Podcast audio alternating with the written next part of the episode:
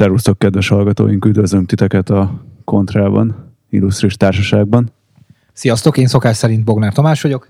Én pedig Grósz Béla, és a kilencedik résznél üdvözlük vendégünket. Szép András. Sziasztok, Mesterbike.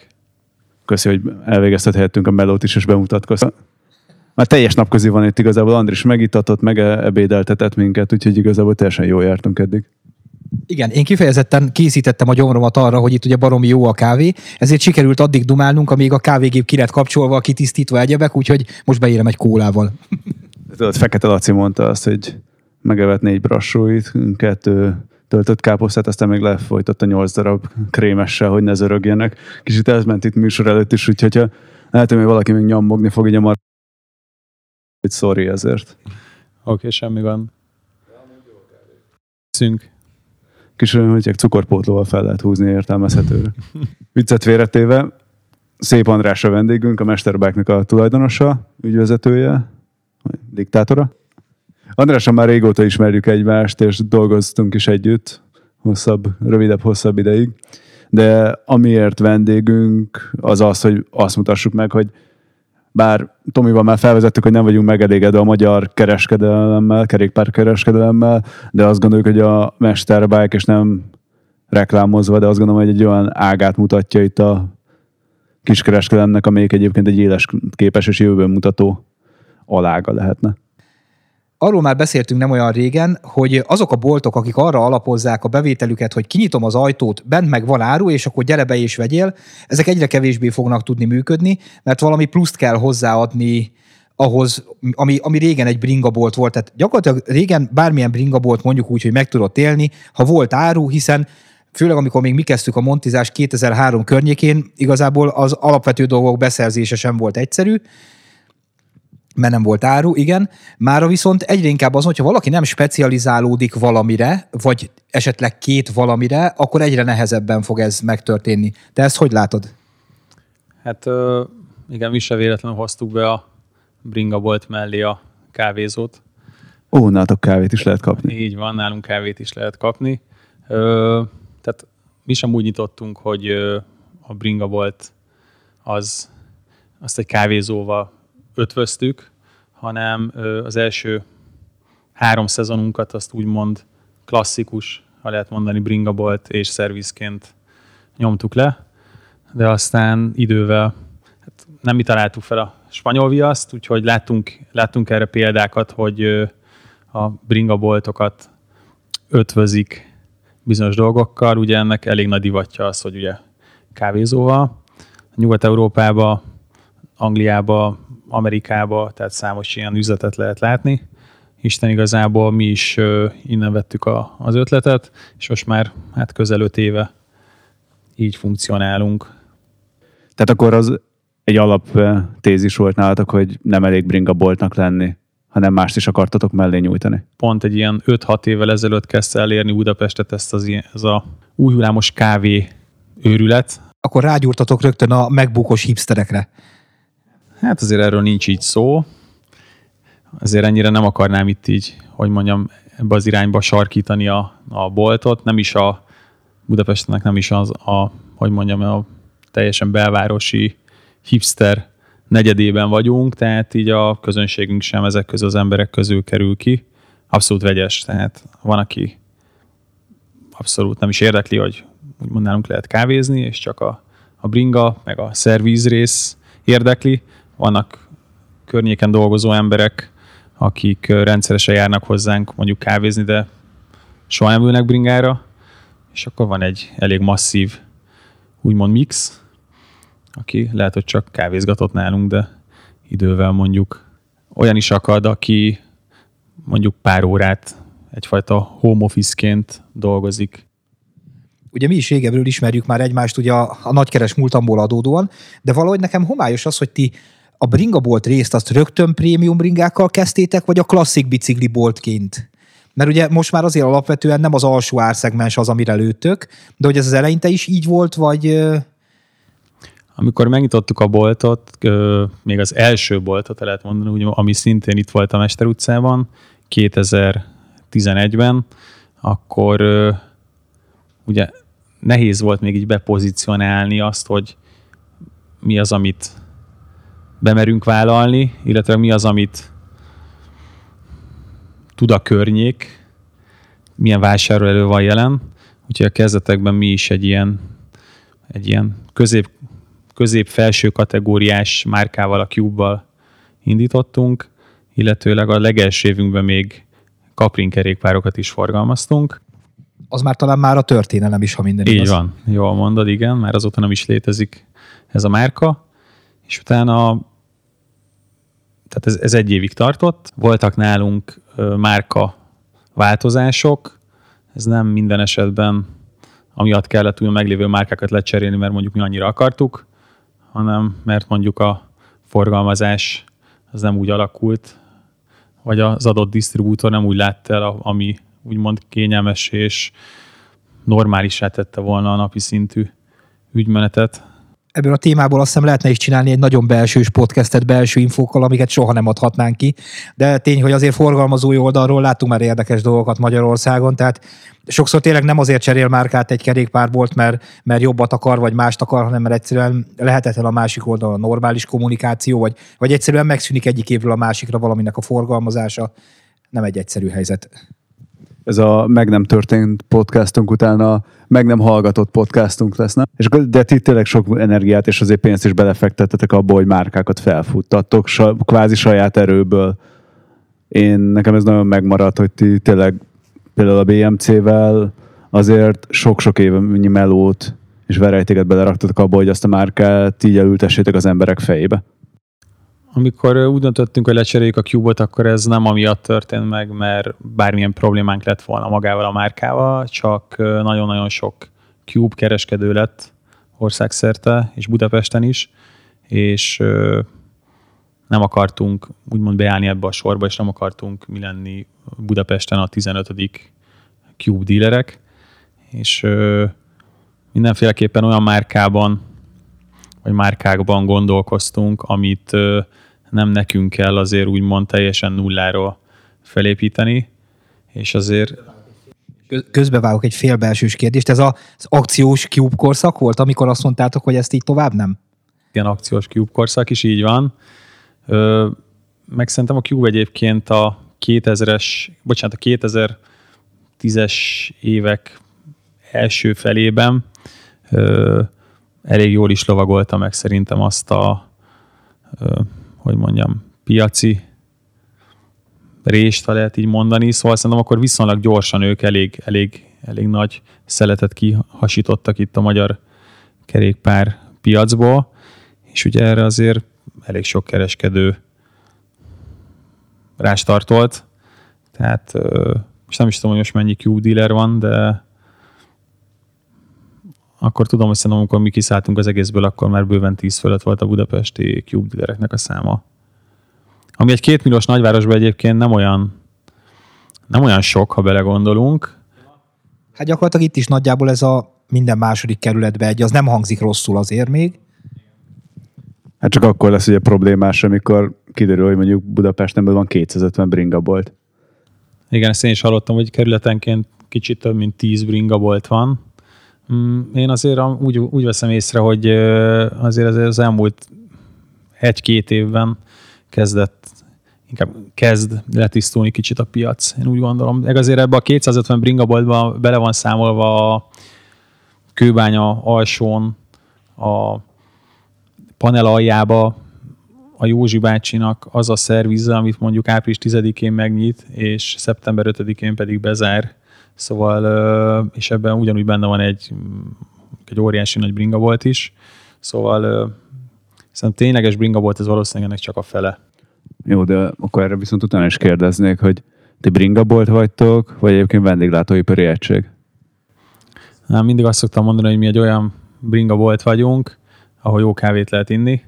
Abszolút a, a kerékpár eladás és kerékpár szerviz nálunk a, az elsődleges, és ehhez úgymond kapcsolódott. De mivel van egy off-season, itt bringaboltosként, akár tulajdonosként, akár mondjuk alkalmazottként nem könnyű szerintem megélni, hogy vannak olyan napok, amikor pár ember esik csak be a boltba. Szerintem azért az egy kicsit így... Sőt, gondolom a téli hónapok magában ilyenek. Hát így van, így van, így van a téli hónapok. Ez kicsit ilyen lélekölő. És azzal, hogy úgymond van nálunk egy, egy kávézó, azért így megmaradt így a folyamatos pörgés. Természetesen így se lehet mondjuk egy január 10-ét összehasonlítani egy május 20-ai dátummal. Hát persze, mert az egyik tél, a másik tavasz. Ez így akkor változik is, hogy nyáron akkor több a bringa, télen akkor több gondolom a kávézó forgalmatok, tehát hogy ez így akkor így...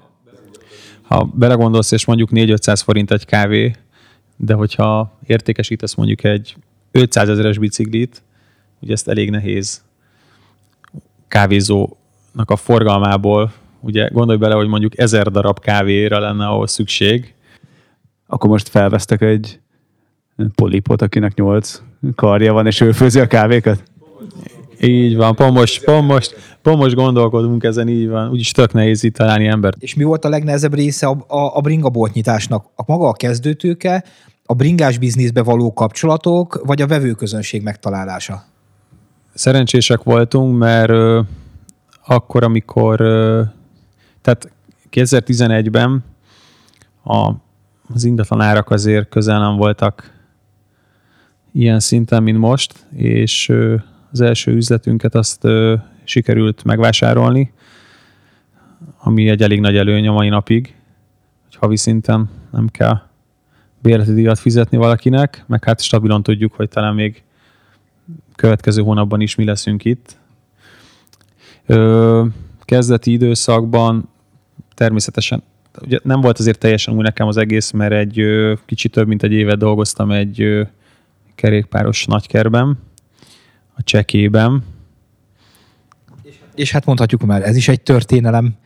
Sőt, szerintem a cseke történelméről egy külön podcastet lehetne csinálni, hogy hogy sikerült egy egyébként baromira jó cégnek, gyakorlatilag ugye ott volt a Magellán márka, akik annak idején benne voltak a bringázásban, azok hallották is, hogy sikerült ezt tök jól felfuttatni, az élversenyzők mentek a bringáikkal, és tényleg mondhatnám azt is, hogy nemzetközi szinten is jó bringák lettek volna, ha az országhatáron kívül árulták volna, és ezt igazából sikerült úgy csődbe vinni, meg aztán kínai tulajdonosnak továbbadni, és még egyszer csődbe vinni, és, és a többi. Így van, ez egy, ez egy szomorú történet.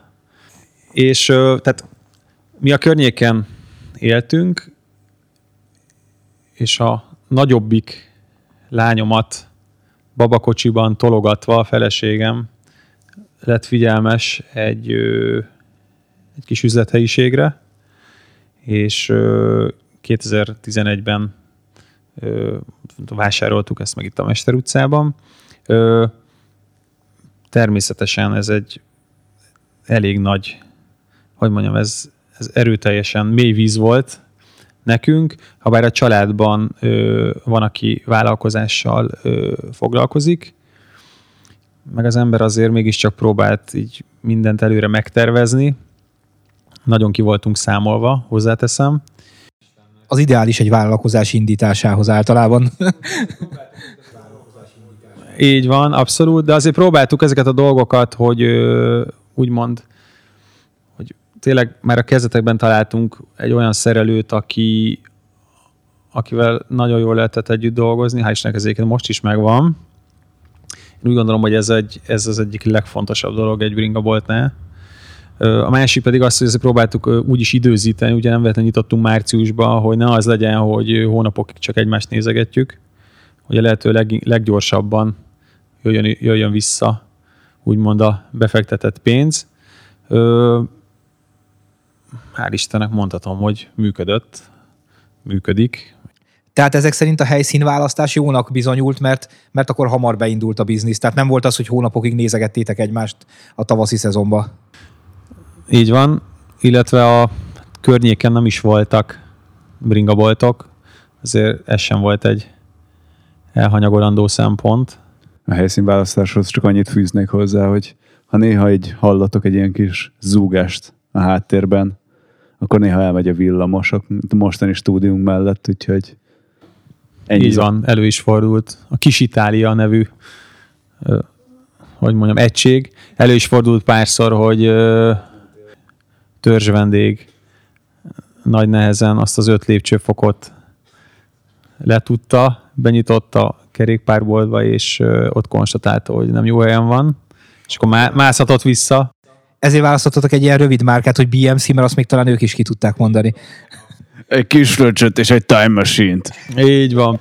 Mennyi ideig voltatok ott abban a boltban? Hiszen Három szezon tudtunk ott le, és ha már egy ennyire találó nevet választottunk, hogy Mesterbike, ezért gondoltuk, az nem egy hátrány, ha az utcában maradunk hosszú távon. Miután kinőttük azt a... Miután láttam, hogy kinőttük a helyiséget, intenzív helykeresésbe kezdtünk, és így találtunk rá erre a gyöngyszemre, ami egyébként egy nagyon-nagyon lepukkant kocsma volt. témánál marad. Kezdtem azt érezni, hogy ti az ingatlan választásban eléggé tematikusak voltatok. Így van. Hosszas, közel egy évig tartó hát nem is, nem is alkudozás, hanem egymás puhítása után inkább így mondanám, sikerült megszereznünk az ingatlant, és utána egy elég komoly felújításba csaptunk, és így hát a jelenlegi helyzetet meg látjátok, hogy milyen lett. Mikor Ö, költöztetek? 15 februárjában nyitottunk itt. És hogy most mindig azt mondom, hogy ide, meg itt vagyunk, Mester utca, 11. így a podcastnak a 25. percében elmondhatjuk végre, hogy hol, hol van a Mestervek. Fasza. 25. percnél vagyunk, de már hallgatók nem tudják, hogy több mint két óráig itt ülünk. és kivágtunk másfél óra anyagot. És már akkor is egyébként kávézó volt a Mesterbike-ban, vagy az akkor még csak szigorúan bringabolt volt az első iteráció? Tehát az első az csak bringa volt, amikor átköltöztünk, akkor ez kiegészült egy kávézóval is. Mert hogy láttátok, hogy akkor ez, amit említettél, hogy nem volt elég, akkor maga csak a alkatrészkereskedelem és szerviz, és így akartatok mondjuk ilyen néven portfólió hatást ki használni ebbe? Szerintem ö, egy klasszikus módon működő, most itt a klasszikus szót egy kicsit értsétek, hogy mondjam, pejoratívan. Tehát egy klasszikusan működő bringabolt szerintem nagyon nehezen él meg. Ö, legyen, tehát bárhol, bárhol a világban. Ugye elmúltak már azok az idők, hogy kimegyek Cseperre, bemegyek öt nagykerbe, összevásárolom azokat a dolgokat, amiket úgy gondolom, hogy majd elvisznek később a vevők, kiakasztom őket, kiteszem a polcra, és akkor bennülök a boltba, és várom azt, hogy mikor jönnek, mikor veszik ezt meg, és mellett ugye még szervizelgetünk. Szerintem, aki még a, aki 2019-ben, lassan 2020-ban is így, így képzeli el a kerékpárkereskedelmet, az nem fog sokáig talpon maradni, ez biztos.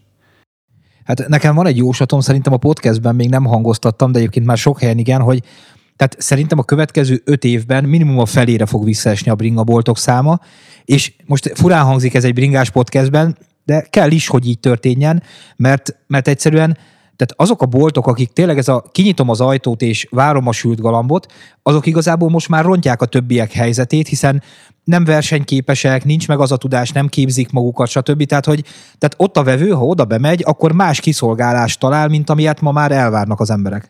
Az elmúlt pár hónapban négy bringaboltról hallottam, budapesti bringaboltról, aki, amelyek bezártak, voltam még nem önszántából. Üdvözlők a NAV megyei főhadiszeleset. Nagyon sok ö, kerékpárbolt nem látja át azt, hogy a szolgáltatásoknak ö, mennyire nagy szerepe van, és hogy ö, ebbe az irányba kellene tartani.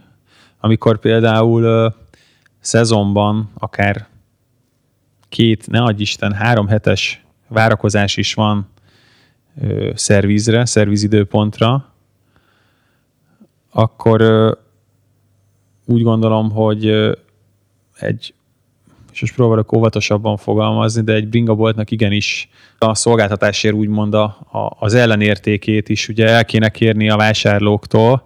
Te próbálsz finoman fogalmazni, én kimondom, hogy egész egyszerűen alul vannak kalibrálva az árak, és túl olcsón adják a szolgáltatást. Amivel egyébként pont egy ellenkező hatást érnek el, hiszen a szaktudást nem fizettetik meg az, az emberekkel, és hozzászoktatjuk őket az ilyen mesterségesen alacsonyan tartott árakhoz.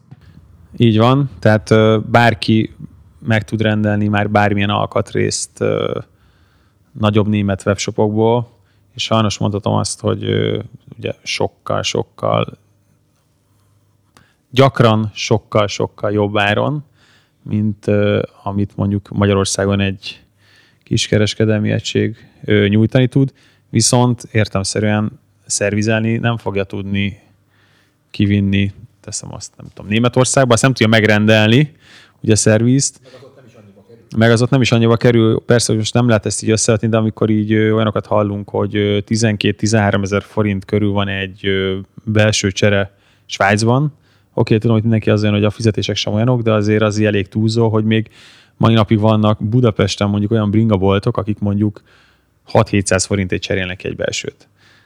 Igen, sőt, én ennél tovább mentem, én megnézegettem, hogy milyen árakon dolgoznak, sokszor nagyobb pesti bringaboltok is, és amikor azt láttam, hogy egy kerékfűzés, ami azért egy szakmunka, tehát ahhoz tényleg érteni kell, és mondjuk 3-4 ezer forintért építenek egy kereket, akkor két dologra tudok gondolni. Az egyik arra, hogy a szerelő feketén van alkalmazom, egyszerűen nem jön ki, tehát egy szerelő nem tud 20 perc alatt befűzni egy kereket és felhúzni a küllőket, vagy egyszerűen veszteséget termel. Tehát, hogyha nem fűzné be azt a kereket, azzal kevesebbet veszítene, mint ha befűzi. Tehát, hogy egyszerűen ilyen árakkal ma már nem lehet dolgozni, és most akármit nézhetünk, kisgenerált, nagygenerált, stb. Tehát tehát eszméletlenül alacsonyak az árak, és most majd biztos sokan bekommentelik, hogy hülyék vagytok, de nem. Tehát tényleg egy kis generál, nagy generál, ilyen 10 forint alatti árakon az így a vicc kategória lassan. Ö, belegondolsz, hogy Németországban például nem ritka az, hogy megjelenik a vásárló egy ö, nagy szatyorra a hóna alatt, tele van különböző simanó alkatrészekkel, sorral, lánccal, kompletten úgymond minden, ami a szervizhez kell. És ö, értemszerűen ugye nem a, még ő sem ott a boltba vette, hanem mondjuk megrendeltem valamelyik nagyobb webshopról, és ö, mi is abszolút ebbe az irányba megyünk el. Ö, én nem gondolom, hogy ellenségként kéne egyébként tekinteni erre, sajnos ez egy folyamat, ez van. Hogyha az ember, teszem azt, féláron meg tud valamit venni máshol, akkor miért ne tegye meg ott, viszont pont ezt viszont látni kéne a boltoknak, hogy ezzel ugye hosszú távon mi történik, ugye nem kerékpárboltok, hanem kerékpár szervizek lesznek. Ugye Magyarországon ö, természetesen lehet ez ellen tenni, Én pont, pont ezt akartam is kérdezni, hogy, hogy ugye hozzátok is sok olyan alkatrész jön be, amit nem nálatok vásárolnak, hanem webshopokból, és ugye sok, sok bolt úgy áll hozzá, mintha ellenségek lennének, holott lehet ebből jól is élni, tehát hogy nyilván ez egy szolgáltatás, hogy ezeket be kell szerelni, ezt be kell árazni, tehát ezek szerint nem voltatok ellenségesek ezzel az új trenddel kapcsolatban. nem, ez hatalmas nagy öngól lenne, úgymond a vásárló felé ezt így, hogy mondjam így, tudatosítani benne, hogy ez ennek mondjuk mi nem örülünk, nekünk úgymond. Természetesen annak örülünk a leginkább, hogyha nálunk veszi meg a beépítendő alkatrészt, és hogyha mi is szervizeljük le a kerékpárját, de ugye mondom, külföldön vannak olyan boltok, ahol direkt azért ki van téve egy számítógép, egy laptop, hogy ott odaülhet a kedves kuncsaft, és maga ott online megrendelheti a boltba az alkatrészeket, kiegészítőket, át is veszik a boltba, ott hagyja a kerékpárját, megérkezik két nap múlva, és leszervizelik a bringát. Igen, ez olyannyira igaz, hogy nekem van egy lakótársam kint Németországban, aki, aki a gózgyárban szerelő egyébként, és ő azt mondta nekem a jó múltkorában, hogy ha most lenne annyi pénze, hogy nyithatna egy szervizt bármelyik kisebb német városban, tehát nem Stuttgart, nem Hamburg, haláli jól élne, mert hogy olyan igény van magára csak a szervizelése, tehát nem kell eladni biciklit, nem kell eladni semmit, csak egyszerűen legyél egy jó szerviz, mondjuk két-három állással, gyakorlatilag Németországban ebből egy, egy családot fent tudsz tartani. Amiről beszélünk, ez szerintem már úgymond korábban megjelent az autóiparban, ott is a szervíz és az ehhez kapcsolódó szolgáltatások az, amik, amik gyakran húznak adott esetben egy márkát. De akkor teljesen megtévesztő ez a bolt is, hiszen igazából te neked csak ilyen csalogató termékek vannak kirakva, amivel utána szolgáltatást tudsz eladni. Hiszen Ez ö, részben így van. Tehát hogy néz neki egy bringa bolt, ahol mondjuk nem menne egy darab kerékpár se? jó, nyilván túloztam, de hogy végeredményben ugye, és nálatok ugye szerintem ez is egyébként az egyik sikernek a fő szempontja, hogy egy nagyon stabil, megbízható gárdával dolgoztok, és tudjátok ugye azt a szolgáltatási szintet évről évről évre garantálni. Igen, ez a másik úgymond nagy probléma, hogy nagyon sok kerékpárüzletben így nem nincs talán megbecsülve a, az alkalmazott, és ez iszonyat magas emiatt úgymond a fluktuáció, és szerintem ez így hosszú távon mm, így szerintem nagyon nehéz építeni egy üzletet, nagyon nehéz építeni adott esetben a bolt köré egy közösséget, hál' Istennek nekünk ilyen problémák nincsen. Például, ha a szervizest váltasz, akkor mondjuk azok a korábbi törzsőjük, akik beesnek mondjuk egy, leteszik a bringát mondjuk októberbe, és mondjuk eljönnek áprilisba, hogy akkor egy tavaszi revízió, kis revízió keretében úgymond készítsük fel a szezonra a kerékpárjukat, és meglátnak mondjuk egy új szervizest, akkor lehet, hogy úgymond ez, ez valamilyen szinten kicsit úgymond bizalmatlan ok is lehetnek így a bolttal szembe. Mondom, nekünk ilyen, ilyen gondunk nincs meg magát azt a szolgáltatást, amiről eddig beszéltünk, egyáltalán értékesíteni. Tehát, hogyha nem egy megbízható szolgáltatás, ami kiszámítható évről évre, akkor azt... Igen, igen, tehát a, szerelő kérdés az egy baromi fontos dolog, ugye itt szoktak engem hívni kereskedők, bringaboltosok, hogy ú, ki nekik szerelő tudok-e ajánlani, és szoktam mondani, hogy egész Budapesten nagyjából két kezemben meg tudom számolni, hogy hány olyan szerelőt ismerek, aki ez a saját bringámat beadnám.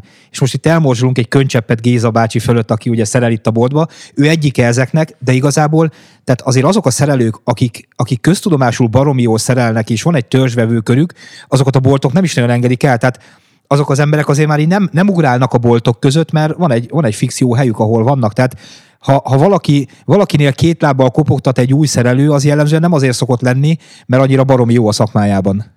Igen, amit mondasz, ez abszolút így van. Amikor uh, nyitottunk, ha bár akkor még nem a Géza szerelt nálunk. A Géza. A Géza, hanem a Sanyi, akit innen üdvözlök. Én meg a Gézát. Te meg a Gézát. Viszont uh, ahhoz, hogy egy boltot felépíts, nagyon-nagyon fontos a szerviz, mert uh, nyitsz egy boltot, ez nem úgy fog kinézni, hogy egy-két hónap múlva jönnek be az emberek, és mindenki több százezeres adott esetben több milliós kerékpárt akar nálad venni, hanem lehet, hogy a kezdetekben csak azt mondja, hogy leviszem a bringámat egy kisebb beállításra, mondjuk teszem azt a téli bringámat, vagy az olcsóbbik bringámat, és mondjuk azt látja, hogy kapott egy tök jó szolgáltatást, jól le lett szervizelve a gép, akkor lehetőleg közel visszajön mondjuk a, a Karbon országútiával is, és miután úgymond ezt többször eljátszotta, lehet utána már annyira bizalmat szavaz az adott boltnak, hogy nem csak szerviz, szervizelni viszi oda a bringákat, hanem mondjuk lehet, hogy a következő bringát már annál a boltban, abban a boltban rendeli meg. Tehát ez egy ilyen, ez egy ilyen, ez egy olyan foly. Így van, illetőleg azt ne felejtsük el, hogy ez a szakmaiságot, hogyha bejön egy vásárló az üzletbe, akkor nagyon-nagyon fontos az, hogy képbe legyél, különböző értelmszerűen a termékekkel, az alkatrészekkel. Természetesen benne van az a pakli, vagy az adott vásárló mondjuk már egy hónapok óta bújja a netet, és már teljesen rá van arra kattam, hogy valamilyen kerékpárt vegyen, és lehet, hogy bizonyos dolgokban úgymond jobban képben van, mint te. Ezzel nincs is úgymond ö, probléma, mert lehet, hogy ő kinéz azt az adott modellt, és arról tényleg mindent tud. Nekem meg lehet, hogy mondjuk száz bringa van a, a fejedbe, de mondjuk mindegyik csak 70%-osan. Viszont, tehát amire ki akarok lyukadni, hogy a vásárló, a, mondjuk adott esetben az eladóval, az értékesítő mindig egy kicsit úgymond bizalmatlan, mert ugye mindig azt látja, hogy ő úgymond valamit el akar neki adni, viszont egy szervizesnél a szervizes, amit mond, azt, mi, azt, azt veszük észre, hogy az a, az a leg, leg, leghitelesebb. Tehát, hogyha egy szervizes normális jó kommunikációval tényleg elmondja azt, hogy ezen a bringán igenis ez a lánc szana szét van nyúlva, és a többi, és a többi, ez a hajtás teljesen kuka, és beszél egy pár percet a vásárlóval, akkor ez egy ez, ahogy mondtad, ez, a, ez, ez abszolút bizalmi kérdés. Gondolj bele, az autót egy szervizbe, a végén odaadják a orrod alá nyomják a 150 ezeres szervizszámlát, semmit nem mondanak, hogy mi történt a, a kocsival, te is örülsz, hogy egy öt percet mondjuk beszélnek róla, hogy igen, ezért kicseréltük a féktárcsákat, és a többi, és a többi, hogy mi történt a bringával, ez nagyon-nagyon fontos. És ha már ugye itt járunk, tehát ma annyira gyorsan fejlődik a bringaipar, és most ne is nézzük még az e-bike-okat, mert az egy külön történet, hogy áll itthon a képzés ilyen tekintetben a forgalmazók, milyen támogatást nyújtanak? Tehát például mi pont ma tárgyaltunk a SREM-mel, hogy jöjjön el hozzánk az EXS set miatt, mert fogunk azzal bringát gyártani, jöjjön el és tartson egy olyan oktatást, amin a, amin a sori szerelők is részt tudnak venni, hiszen képbe kell lenni az új technikával, új fékek, új légtelenítési technikák, és akkor emellett még az e-bike, legyél képbe Yamaha-val, Bosch-sal, Shimano-val, e, Brózéval, stb. stb. Tehát, hogy ez hogy tudja a szerelő lekövetni? Tehát, hogy ennek, ennek itthon megvan a rendes rendszere, vagy gyerekcipő még? Én úgy látom, hogy azért ez még erősen gyerekcipő, bár ö, tényleg tisztelt a kivételnek, ö, például a Shimano azért most már évek óta tart különböző DI2 és STEPS képzéseket, ö, ö, viszont ö, vannak olyan, olyan gyártók, vannak olyan nagykerek, akiknél ezek a képzések mondjuk online online módon zajlanak, és erre igenis nagy hangsúlyt fektetnek. Mondjuk van egy képzés egy évben egyszer, lehet, hogy ez egy egész napos, és mondjuk a fontosabb dolgokat átveszik, jegyzetel a szerelő, és a többi, és a többi kipróbálja magát élesbe, de lehet, hogy mondjuk az az adott mondjuk egy, egy olyan motor, vagy egy olyan bringa, egy olyan elektromos bringa, lehet, hogy mondjuk teszem azt csak fél év múlva jelenik meg nála mondjuk, mondjuk pont ezzel a problémával, és lehet, hogy úgymond ezt már így elfelejti, de egy komolyabb, nagyobb gyártóknál rengeteg oktató videó van fönn a neten, és ez szerintem hatalmas nagy segítség. Így a szervizelés mellett most behoztad a kiszolgálás és a információ átadás témát is. És ezért azt gondolom, hogy ez is egy olyan, ami már eléggé nyugat-európai standardet üt meg nálatok. Nem az a klasszik kiszolgálás csak, hanem egy rendes értékesítési séma, ami zajlik. Ahogy még a beszélgetés elején említettétek, hogy kicsit talán prémiumabb termékek vannak az üzletben, prémiumabb márkák. Én úgy gondolom, hogy gyakran előfordul az, hogy valaki egy, egy ilyen értékű kerékpár vásárlásakor nem csak egyszer, hanem többször megjelenik a boltba, hosszasabb időre köt le minket, ténylegesen meg akarja gondolni, hogy azt a nagyobb összeget milyen bringára költi el. Tehát tényleg látom azt, hogy azért így, így átgondolják ezt így a vásárlók. Természetes, hogy ilyenkor nagyon fontos az, hogy, hogy napra készek. Napra... És akkor, ha már itt átértünk az értékesítésre, Ugye ti főleg a felső kategóriával foglalkoztok, ugye eddig BMC volt, most azt leépítettétek, stb. ezt majd elmondod, hogy, hogy hogy történt, de ugye belevágtatok a Cannondale-be, ami igazából szerintem jóval több embernek ismerős. Tehát ha megkérdeznénk 100 bringást, a Cannondale biztos, hogy legalább 60 ismerné belőle, még a BMC-t valószínűleg kevesebben. Hogy alakult ez a történet, és miért pont ez a márka lett? Amikor belevágtunk a BMC-be, négy szezont nyomtunk le a svájci svájciakkal. Tehát mindenképp olyat akartunk, ami nincsen Magyarországon, és ami World Tour márka. Így esett a, a BMC-re a, választás. Itt is volt a, a distribútornál volt egy, egy szerepcsere, és a, az újabb, és a meglévő distribútor az nem igazán váltotta be a hozzáfűzött reményeket, rengeteg panasz érkezett rájuk, nem csak tőlünk, hanem rengeteg más ö, boltól is, értem szerintem Magyarországon, ugye hozzájuk tartozik a, a cseh, szlovák és a magyar piac, mint oly sok más márkánál. Igen, azért az nem, nem egy ritka dolog Magyarországon, hogy gyakorlatilag mi, mi a Kelet-Európához vagyunk beosztva. Így van. Egyébként én ezt egyáltalán nem bánom, mert azért így lényegesen, sőt, hogyha még ez esetleg hozzájön még a lengyel piac is, 40 millió emberrel, azért így már ez egy jóval ütősebb felállás tud lenni. Most a mi kis piacunkkal bármit elérni, úgymond ezeknél a gyártóknál nagyon-nagyon nehéz. Azért egy Viszont a dealer meetingeken még mindig jobb egy szlovák kereskedő mellé ülni, mint egy német mellé, mert ha számokról van szó, kevésbé fakad sírva az ember. Így van, így van. Azért így is mondtak cseh kereskedők is olyan eladásokat, hogy csak, csak pislogtunk, pedig hát ugye ők is 10 millióan vannak, csak hát ott azért jóval, jóval erősebb ez a bringázási kultúra. Igen, ott valahogy gyerekkortól beépül a bringázás, meg maga a sport az életbe, és, és teljesen más vásárló ereje van a sport dolgoknak, tehát akár bringa, akár, akár hegymászás, túrázás, tök más liga, pedig egy ugyanakkora ország, és nagyjából szerintem ugyanolyan handicappel is indultak neki a szocializmus után a, a nagy országépítésnek.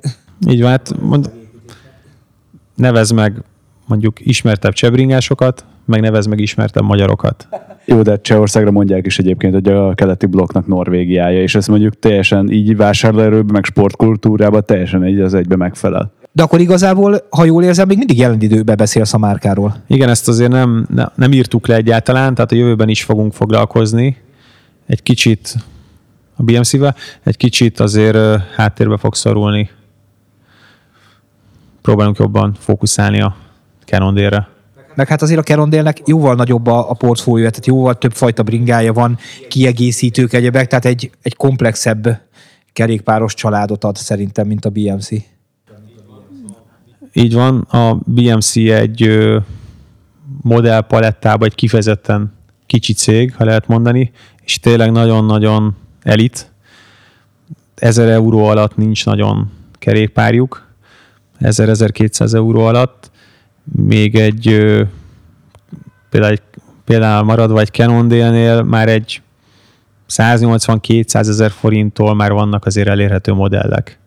Természetesen azért hozzátartozik, hogy ö, Cannondale-ből sem, és BMC-ből sem ezek a modellek a legerősebbek itthon, mert ugye ezeket a márkákat nem a 180-200 ezeres modelljeikért szeretünk. Igen, de emlékszem, rá, hogy teszteltünk annó BMC-ből 105-össel szerelt karbon országútikat, és brutálisan jó gépek voltak, nem olyanok, mint általában a 105-össel szerelt belépő szintű bringák.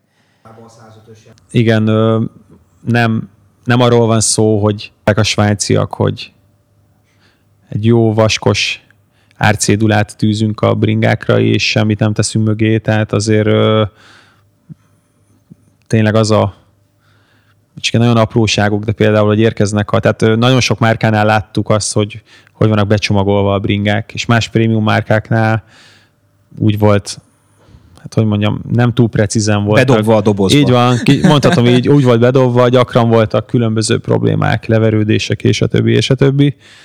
Még egy BMC-nél például az, hogy már tudom, nagyon, ki, nagyon furcsa hangzik, de már, már az, az, ahogy úgymond be voltak csomagolva a bringák, még már azon látszott az, hogy a, már arról ordított úgymond a minőség. Természetesen ilyen ár mellett azért És- ez el is várható. És ugyanezt egy vevő nem látja, hogy hogy van becsomagolva, de csak gondoljunk bele az Apple termékekbe, ahol, ahol külön figyelmet fordítanak arra, hogy milyen élmény lesz kibontani a dolgot. Tehát, hogy, hogy nyilván ez valamilyen szinten bringaboltos oldalról szintén motiválja az embereket, hiszen, hiszen más csomagolással, más, más összeszerelési minőséggel találkozol. Abszolút. Ö, emlékszem, hogy akkor, amikor nyitottuk a boltot, ö,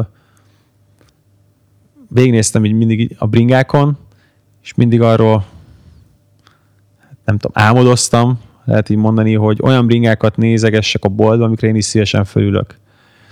És ö, biztos jó pár és minket hallgató bringaboltosnak is megfordult már az a fejébe, hogy ö, milyen rossz érzés az, amikor a az jövő évi katalógust odatolják, és ö, úgy lapozgatja végig az ember, hogy azt mondja, hogy igen, kb. a magyar piacra talán itt a bringáknak a 20%-ában látok úgymond potenciált, hogy a későbbekben ezeket tudjuk talán értékesíteni.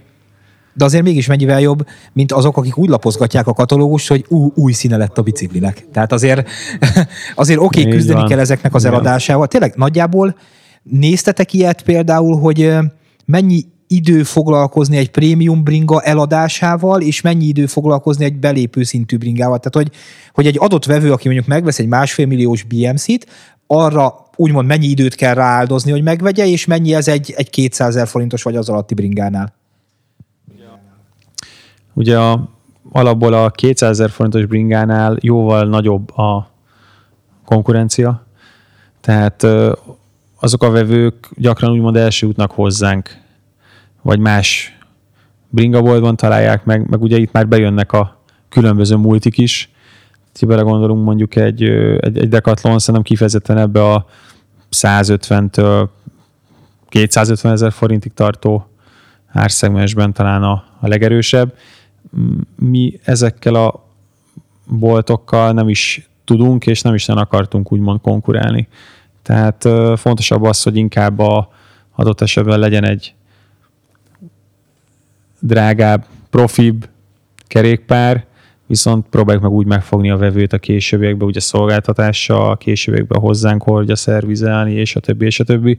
Tehát ez, ez sokkal-sokkal fontosabb. Tehát ott nem ér véget úgymond a, a vevővel való kapcsolattartási alattuk a bringát, aztán szevasz, sőt, inkább onnan kezdődik az egész. És én mindenki nagyon szereti ezt a csináljunk egy közösséget, és hogy mindenki szeresen hozzánk tartozni, lózungokat tolni, de úgy ugyan ritkán látod azt, hogy mondjuk azon kívül, hogy beleugat valaki egy Facebook csoportba, azon kívül miből állna ez, de ha most így körbenézek nálatok, akkor van mesterbájkos zománcos bögre, van mesterbájkos utcai póló, van téli mez, van egyébként miniszerszám, nyeregtáska, tehát hogy úgy egy olyan 360 fokba úgy, ahogy tűnik, le akarjátok fedni azt, hogyha bármilyen igény van, akkor valahonnan visszaköszönjön azért a brand. Igen, ez tök, szem, tök fontos, meg szempont is volt, hogy tehát ezeket a dolgokat ugye te nem tudják máshol megvenni, csak nálunk. Előfordul az, hogy van olyan, hogy eljön hozzánk egy külföldi csaj, és mondjuk a barátja egy nagy bringa őrült, bringa bolond, és valami kis apróságot akar neki venni, teszem, azt vesz neki egy kulacsot, nem tudom, egy pólót, bármit, mert mégiscsak itt járt mondjuk egy hetet Magyarországon, vigyen neki egy kis szuvenírt, de természetesen vannak olyanok is, akik rendszeresen járnak hozzánk, és ezzel egyfajta hogy mondjam, a, köt, a kötődésüket próbálják kicsit kifejezni a bolt felé, hogy mondjuk olyan kulacsot használnak, olyan mezben tekernek, és a többi, és a többi. Szerintem ez szintén a sokszor emlegetett szolgáltatások mellett szerintem ez iszonyatosan fontos, hogy ugye egy boltnak szerintem ez igenis tudja építeni hosszú távon az imidzsét. És alakult ki ilyen úgymond csapat így a bolt körül? Tehát akik így már együtt járnak bringázni, és igazából itt haverkodtak össze, vagy ilyen group ride, vagy, vagy hasonló dolog? Van egy bejegyzett sportegyesületünk, de azt mondom, hogy hétvégente szoktak lenni olyan közös jellemzően országúti tekerések, amik innen a bolttól indulnak. Ez is abszolút fontos. Lehet egyébként, hogy olyan bringás vagy bringások is eljönnek, akik amúgy soha nem járnak hozzánk, mert teszem azt vidékiek, vagy mondjuk a város másik végén laknak, vagy van egy bejáratott bringaboltjuk, de úgy gondolom, hogy egy közösség, közösségépítés szempontjából ez nagyon-nagyon fontos, hogy legyenek ilyen alkalmak. És nyilván nem minden kerékpár szerviz, vagy kávé, vagy alkatrész igénylő ügyfél tud hozzátok bejönni, de hogyha mondjuk egy, aki keres egy jó bringa boltot, vagy szervizt, és hallgat minket, mit tudnál tanácsolni? Mi legyen az, amit mondjuk, oké, okay, haver, erre figyeljél, hogyha mondjuk bemész egy boltba, úgy, mint ahogy egy étterembe, és hogyha helyiek ott ülnek bent, és eszik a brassóit, meg a, hol, hogy hívja, hortobágyi palacsintát, akkor tuti hely. Arra gondolsz, hogyha valaki egy belép egy mondjuk itt Budapesten egy kerékpár üzletbe, akkor mi az, ami mit figyeljen meg, mi az, ami elkülöníti a jó boltot a rossz bolttól, vagy mire vagy kíváncsi? Pontosan erre gondol, kedves András. Szerintem kifejezetten fontos az, hogy az üzletben például rend legyen. Ezt leginkább amúgy talán a szerviznél lehet úgymond leszűrni. Biztos jártatok már olyan bringaboltba, ahol a, az olajos rongyok közül alig látszott ki a, a szerelő, szerszámok szana szétdobálva, és mondjuk egy másfél órás szervíz, jó esetben másfél órás szervíz azért tartott három órán keresztül, mert mondjuk folyamatosan valamilyen szerszámot keresett.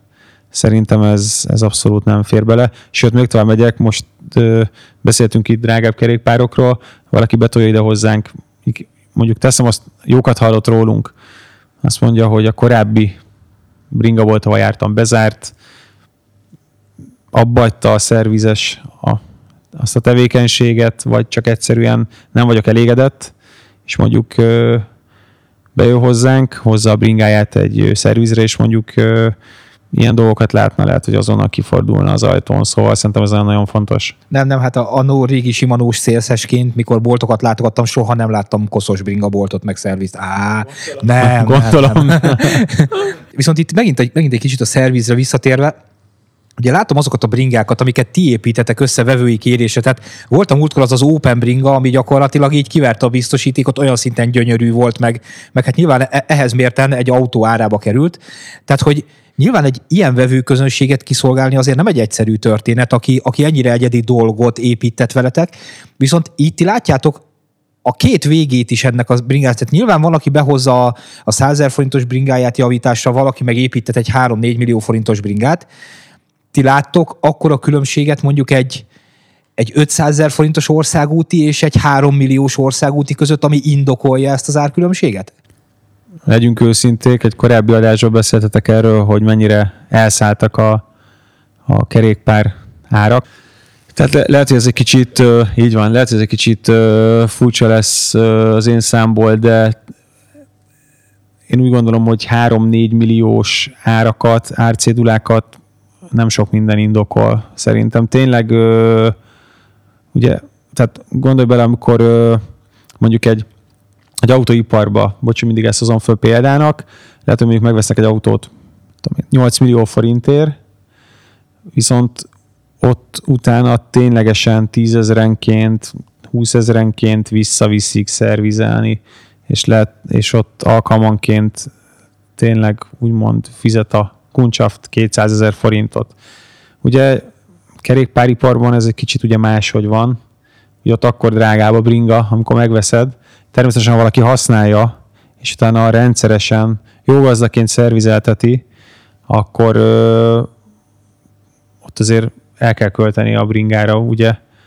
Nem keveset, de ugye azért vannak olyan emberek, nem egy, nem kettő, aki megveszi nagyon drága kerékpárt, és utána 500 kilométert se hajt bele az évek folyamán, és ö, sőt, meg ugye van a másik, aki meg megveszi, és használja is, és mondjuk egy három év múlva bejön hozzánk, hogy vettem egy fullit, belehajtottam 8000 kilométert, 45-ször megáztam vele, különböző saras maratonokon használtam, és hogy nem úgy, nem úgy mozognak itt a dolgok, ahogy kellene, és akkor kap egy elég vaskos szervizdíjat. Igen, ezt pont akartam is kérdezni, hogy mennyire fogadják el azt a bringa vásárlók, hogy mondjuk lehet, hogy vett 700-800 1 millió forintért egy biciklit, és bizony mondjuk egy ösztelós bringa esetében mondjuk 50 üzemóránként illik karban tartani a teleszkópokat, fékeket, egyebeket, és mondjuk azt mondod, hogy oké, de ha rendszeresen bringázol, akkor mondjuk két havonta 15-20 ezeret ott kell hagyni a szervizbe. Sőt, ezzel még talán nem is mondtál sokat. Ezek azok a számok egyébként, amit szerintem egy a gyártók egyébként tudatosan kicsit alulőnek, direkt ugye minél gyakrabban ugye vigyed a szervizbe, és minél többet fogyasz, de mindettől függetlenül mi azt veszük észre, hogy ezt nagyon-nagyon lazán kezelik sajnos a vásárlók ma Magyarországon. Tehát néha szedünk ki olyan olajat teleszkópból, hogy látszik, hogy ott évek óta nem nyúltak mondjuk hozzá, ezért ezek nagyon nagy problémák. Igen, és tényleg ebbe az a durva, hogy tehát abban sokan nem gondolnak bele, hogy gyárilag mondjuk van egy Fox 36 a bringában, mint itt pont most előttünk, ami ide van támasztva, az a villa mondjuk nagyságrendileg 250-300 ezer forint bolti áron, és bizony, hogy ha abba elkopik a belsőség, akkor lehet, hogy 60-80-100 ezeret ki kell érte fizetni, sőt, ha sikerül olyannyira nem karban tartani, hogy elkoptatod a becsúszó száron a bevonatot, akkor meg gyakorlatilag az gazdasági totálkár. Így van. Mi ezt próbáljuk azért elmondani a vásárlóknak, a nálunk vásárlók, vásárolt bringák esetében mindig. Erre kifejezetten fejvük a figyelmüket, hogy ez mennyire fontos. Viszont ugye gyakran előfordul az, hogy mondjuk teszem azt használtan vesz valaki egy bringát, nem is tudja, milyen állapotban van, csak örül neki, hogy azt a bringát, ami mondjuk három évvel ezelőtt másfél millió forintba került, most mondjuk megszerezte 600 ezerért, és akkor úgy gondolja, most már ideje lenne elvinni talán egy szervizbe, és, és akkor ott szembesül a, a puszta tényekkel.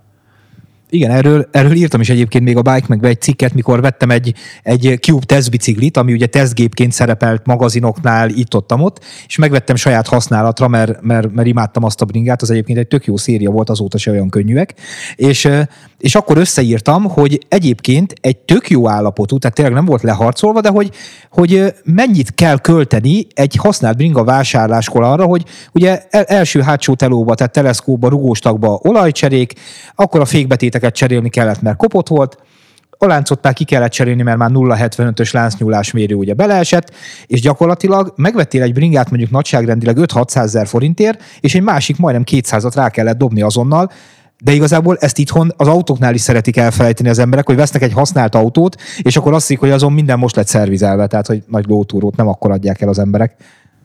Így van, rengetegszer futottunk bele ilyenbe mi is vagy akkor fizeted meg a, ezt az összeget, amikor megveszed az új kerékpárt, viszont ö, ott azért a garancia az úgy gondolom, hogy elég nagy biztosíték, tehát ö, amúgy is próbálunk mindig segíteni, ha, ha nálunk vette az illető a kerékpárt, ha máshol, ha máshol, ha adott esetben használtan is, szerintem ez nagyon fontos, de mondjuk bejön valaki egy nálunk vásárolt bringával, visszatér utána az elkövetkezendő időszakban, akár többször is, természetesen neki is ez egy sokkal, sokkal kényelmesebb dolog, hogyha bármilyen problémája van, akkor, akkor abszolút próbálunk neki lehetőleg gördülékenyebben úgy segíteni és ezt megoldani, ha bármilyen gondja van vele.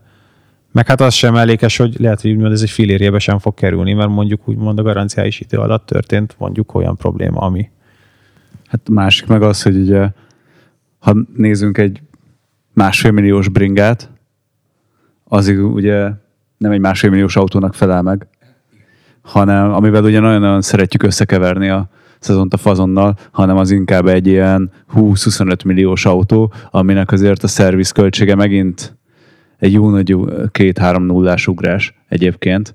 És hogyha egy, veszel egy olyat, amiről te beszéltél, egy két-három milliós bicót, az már a versenyautó kategória, amihez van szerelő, van szerviz csapatod, és akkor csak a pályán csapatod hétvégén. Tehát, hogy itt tényleg azt gondoljuk sokan, azt gondolják sokan, hogy megveszem a bringát, és akkor hú, hát kifizettem most érte egy jelentős több havi béremnek a részét, és ez akkor már nem, nem is kell gondoskodnom róla, mert magát olajozza, mert magát tisztítja. Csak azt felejtjük el, hogy a súly, merevség és a olcsóságból mindig kettőt lehet egyszerre megkapni, de hármat nem. Igen, erre azt a példát szoktam mondani, hogyha mondjuk veszünk egy öszterús bringát Fox rugós tagokkal, ez azért jó példa, mert ugye a Fox gyárt tereprallihoz is ugyanígy teleszkópokat. Meg kell nézni, én direkt megnéztem a Fox oldalán, hogy mennyi a szervíz intervalluma a terepralliba szánt rugós tagoknak, tehát a, a futóműnek, és bizony ott is ilyen, ilyen 80-100 üzemóra, tehát alapvetően lefutnak vele egy, egy futamot, és utána szét kell borítani, olajat cserélni, esetleg cimeninget cserélni, stb. Tehát ezeket az eszközöket ugyanígy kellene figyelni. Tehát mondjuk elmész egy, elmész egy enduro versenyre, egy enduro bringával, három napig versenyzel mondjuk, utána alapnak kéne lenni, hogy mondjuk fékolajat cserélsz a fékbe. Tehát, hogy hiszen elvégezte a feladatát. A szervizesünk Géza biztos egy könyvet is íratna arról, hogy tökéletesen leszervizelt, tökéletes műszaki állapotban átadott Montiknál egy hétvégi maratonverseny után, mondjuk egy Szívásvárad maraton után milyen állapotba esnek be ide a bringák, nullára kopott fékbetétekkel, tehát egy teljes generál utána, és lehet, hogy egy héttel korábban itt volt nálunk az a, az a bringa. Hát ezt, ezt sajnos ezt, ezt tudomásul kell venni. Figyeljetek a bringáitokra, hiszen a bringa, a bringa is csak egy állat. Uraim, köszönjük szépen, miatt nagyon elmegyünk ilyen nagyon tech irányba, mint rossz szokásunk zárjuk a műsorunkat a szokásos szegmensünkkel, hogy mit tanultunk ma. Na, és Béla, te mit tanultál ma?